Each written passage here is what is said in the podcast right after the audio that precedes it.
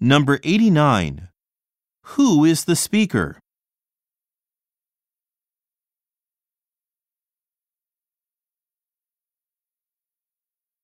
Number 90.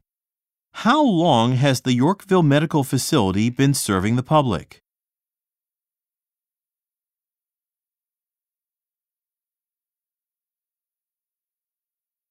Number 91.